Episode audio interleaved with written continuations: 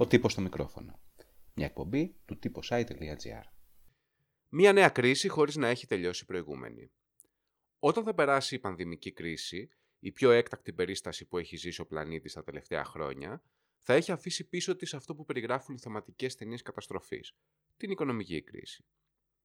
Η κρίση του καπιταλισμού, από την οποία στην πραγματικότητα δεν βγήκαμε ποτέ, επιτείνεται από ένα σενάριο της ασύμμετρης εξέλιξης, μία πανδημία.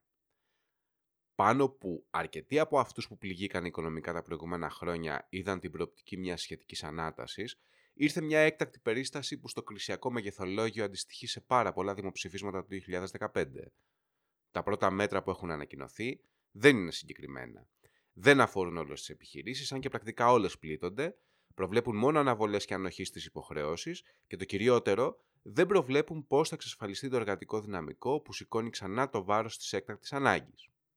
Μιλώντα στο Αθηναϊκό Πρακτορείο, ο καθηγητής του Οικονομικού Πανεπιστήμιου Αθηνών Γιώργος Δουκίδης επισημαίνει ότι ήδη προσδιορίζονται πολύ αρνητικές προβλέψεις με τη μείωση του ΑΕΠ 1 έως 4% εξαρτώμενο από το βαθμό έκθεσης διαφορετικών χωρών στο πρόβλημα, αλλά και την αρνητική επίδραση στην παγκόσμια οικονομία που αναμένεται να είναι 5 με 10 φορές μεγαλύτερη από αυτή του SARS.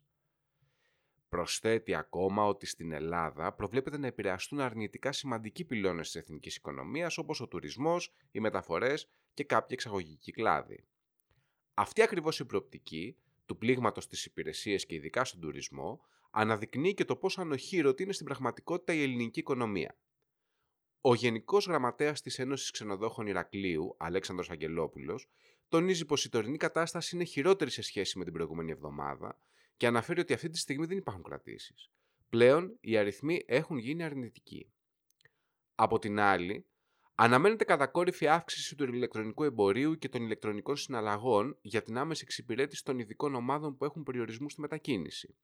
Οι ψηφιακές τεχνολογίες μπορούν, όπως εκτιμά ο κ. Δουκίδης, να μειώσουν σε κάποιο βαθμό μερικές από τις αναμενόμενες δυσλειτουργίες στους οργανισμούς. Φυσικά, είναι ανοιχτό πάντα το ζήτημα της ανεπάρκειας υποδομών, ειδικά στην Ελλάδα, όπου ακόμα οι περισσότερες πόλεις και τα Γιάννενα ανάμεσά τους περιμένουν την αναβάθμιση των δικτύων. Ο διευθύνων σύμβουλος της εταιρείας Ernst Young, Παναγιώτης Παπάζογλου, μιλώντας στο Αθηναϊκό Πρακτορείο, τονίζει ότι βρισκόμαστε μπροστά σε μια περίοδο πρωτόγνωρης αβεβαιότητας και αστάθειας, τις μακροπρόθεσμες συνέπειες της οποίας είναι δύσκολο αυτή τη στιγμή να υπολογίσουμε με ακρίβεια, καθώς δεν γνωρίζουμε ακόμα τη διάρκεια και την πιθανή εξέλιξή της. Και αυτός συντείνει στο συμπέρασμα ότι οι πρώτες ενδείξεις καταδεικνύουν ότι βρισκόμαστε πρώτον πυλών μιας νέας παγκόσμιας κρίσης, με πιθανότητα ζημιών μεταξύ 1,1 και 2,7 τρισεκατομμύρια δολάρια στην παγκόσμια οικονομία. Σύμφωνα με μηνιαία έκθεση της Entix, η αισιοδοξία των επενδυτών στην Ευρωζώνη έχει επιστρέψει στο χαμηλό επίπεδο του 2013, όταν η οικονομική κρίση βρισκόταν στο απόγειό της.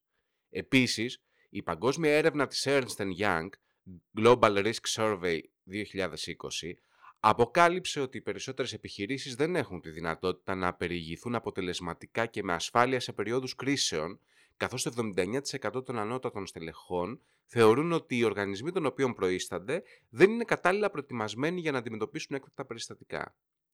Κοινώς, μία ακόμα ύφεση είναι πρώτον πυλών και το ερώτημα είναι αν μπορούμε να την υποστούμε με τον ίδιο τρόπο και τις ίδιες μεθόδους που δεν αποδείχθηκαν ιδιαίτερα πετυχημένες.